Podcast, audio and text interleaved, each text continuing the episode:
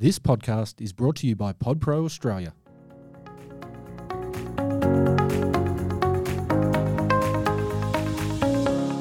Hello and welcome to our second episode of the Biz Links podcast. My name is Adam Bell and I am your host. And again, with me today, I have the mastermind behind the Business and Jobs Expo, Dennis Hall. Welcome, Dennis. Thanks, Adam. But I'm also excited to introduce our special guest today, Brett O'Connor from in the Inception Network. Now, welcome, Brett. Thank you. Yeah, Welcome to the be here. studio. Brett, before we get things started, well, as we do, perhaps you could give the audience a snapshot of, you know, what Inception's vision and, and how it's making waves in the business landscape. Well, we um, started in the Inception Network to create businesses and actually start businesses. So it's how do people learn how to start a business? Well, you do it.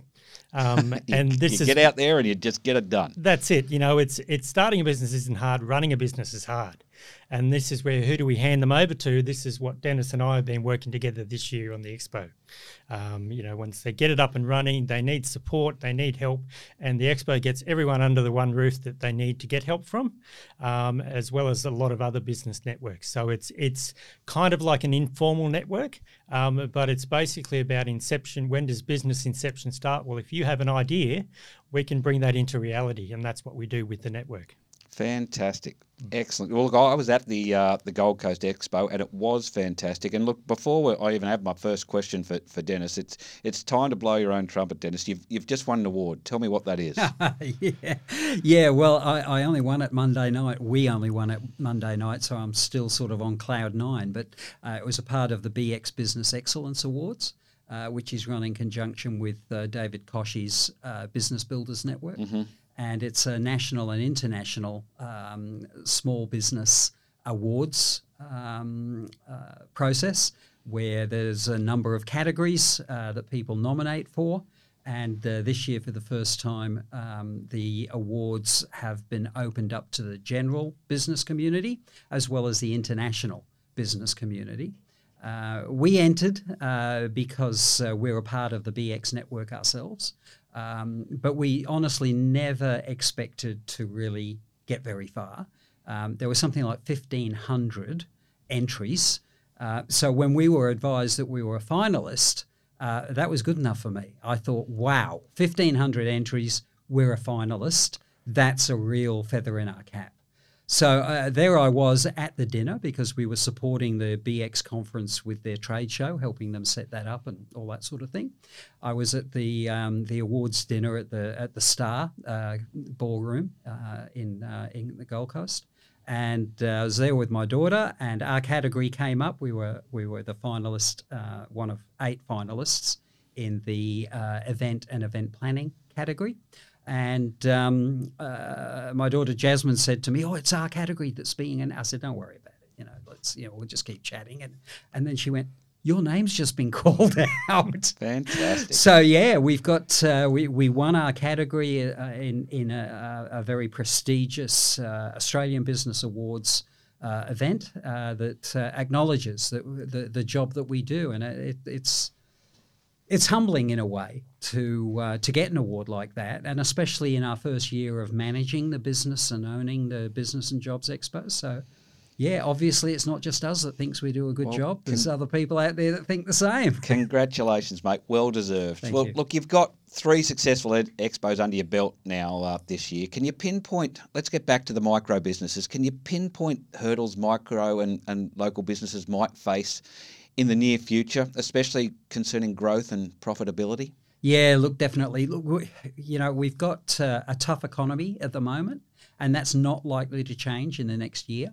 Um, so, the the big issue for micro and small business is uh, lack of as- access to capital. But next to that, the biggest issue or the biggest hurdle to growth um, is access to staff. Um, you know, uh, micro and, and small businesses, and, and, and Brett can back me up on this, uh, um, the majority of them don't employ people. Um, if they have got people working in the business, they're probably family members. Um, and dealing with a family member is very different to dealing with a stranger, uh, an employee, a staff member. Uh, and, and that's, that's a huge challenge. Yeah. It, it's, it, it's a whole uh, arena of issues that most micro and small businesses struggle with.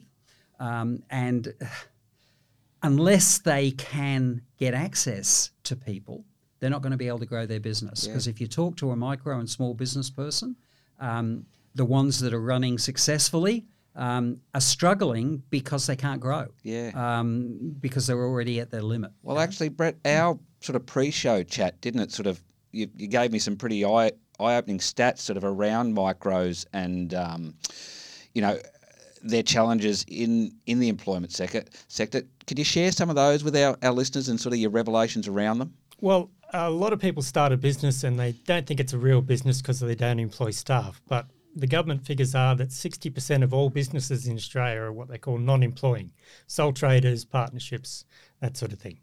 Um, another 28% of businesses employ four or less staff, and that's what's categorised as a micro business. It's got nothing to do with sales or anything else. Um, but the difference in turnover from a sole trader to a micro business is basically if you employ two staff on average, it doubles the sales of the Really? business.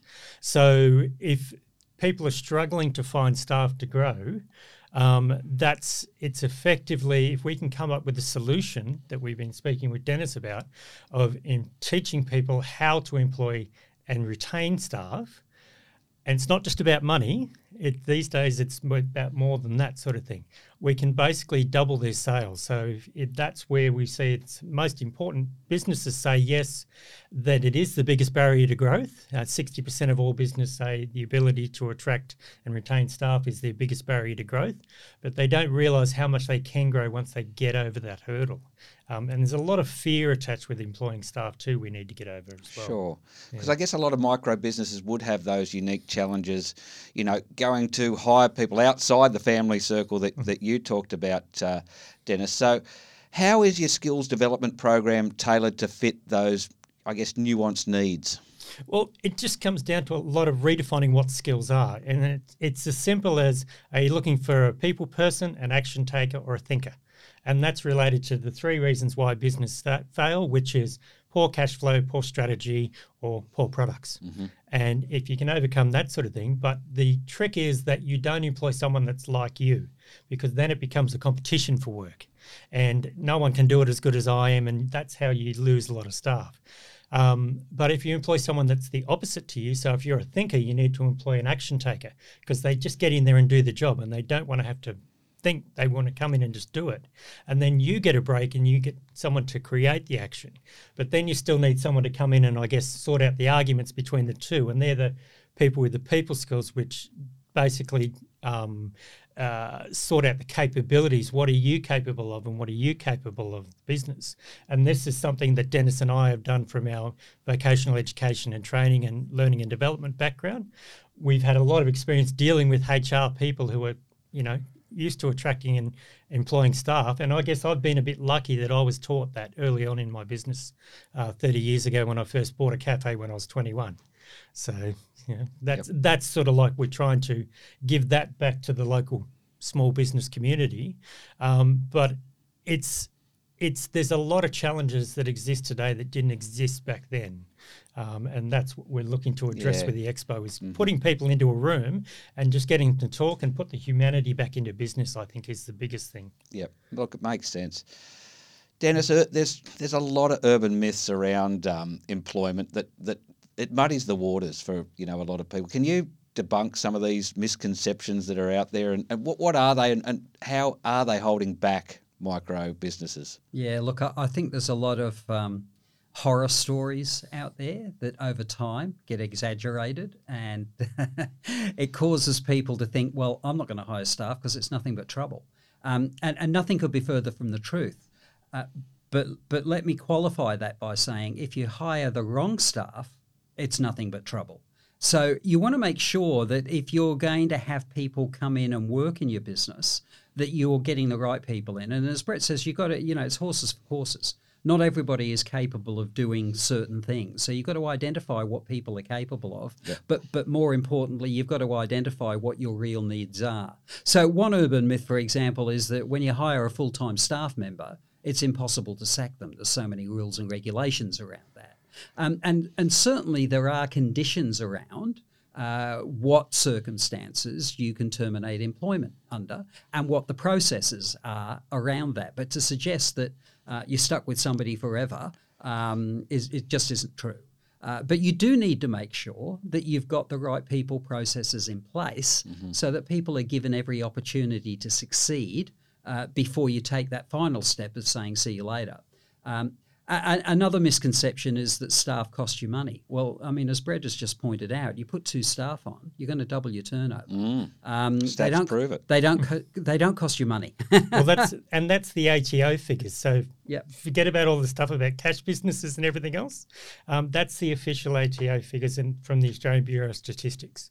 Um, so if you're looking at um, how you're going to grow your business, the the best and the most less risk way to do it is to actually look at putting on two staff, and that's that's how you can double your turnover as far as the um, all of the statistics and everything else goes. So forget about what business consultants and everything else tell you, and all the dream and they sell you.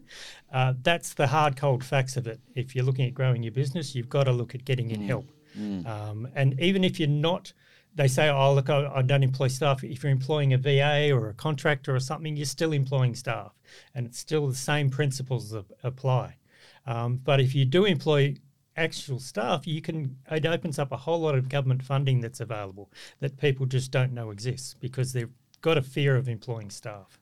Fantastic. Tell us a bit more about these government um, incentives that do exist that, that people probably don't know know anything about. Well, there's a, a large untapped market of um, talent out there, and there's only um, 66.7% of the population in the workforce. But looking at after COVID, we had 200,000 people in Australia come out of retirement back to flexible working arrangements. Well, Dennis wrote the book on that. Um, so it's it's just something that uh, that's what they can do. Now they say that there's no startup fund, um, no funding for starting up businesses. You've got Workforce Australia's got a self-employment assistance funding program, which if you've got a business idea, all you have to do is write a business plan, and they teach you how to do that. You can be on JobSeeker, and instead of getting JobSeeker, they pay you the JobSeeker allowance for 39 weeks to start a business instead of looking for a job. Now that's about $15,000 over the the 39 weeks. Mm if you go and you employ a, um, someone from Workforce Australia that um, a registered job seeker, they've been unemployed for a year, um, and they're over 25, or you can get a 10 grand wage subsidy, which goes into your pocket, gets paid to the employer. Um, if they're under 25 and they've been unemployed for uh, just eight weeks, you can put them on and you can get the same 10 grand subsidy uh, paid in, I think, two or three installments over six months. Um, back to work funding, Queensland's government. You can get um, putting on a part-time staff member. You can get eleven thousand dollars paid in four instalments over um, three, uh, sorry, one year. First payment after four weeks. So you get money coming in from the government four weeks, uh, 26 weeks, 52 weeks.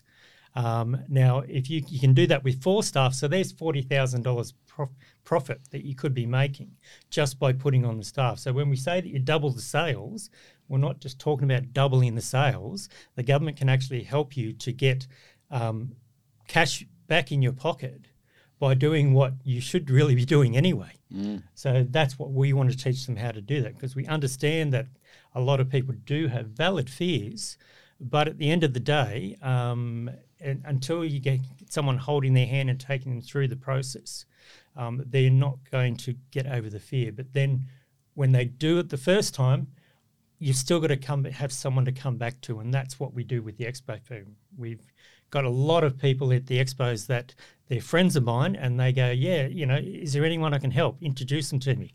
Um, but the logistics of doing that uh, is hard to do outside of the local business networking groups. And I would say out of the stall holders this year, um, if there was 150 stall holders, there's 75 of them that Dennis and I would know from outside of the expo, and all of them were willing to give back to the local business community and help them and coach them. So, yeah. Fantastic. Dennis, we all know that post COVID, that 6, 12, maybe even a bit longer months after that, the market for trying to get staff was incredibly difficult to say the least. We all heard the stories of, you know, I'm I've put an ad in, I don't get any um, any applications. Has that landscape now changed? It, it is changing. Uh, look, it, it is still a very tight employment economy. Right, there, there, there are more jobs than there are people.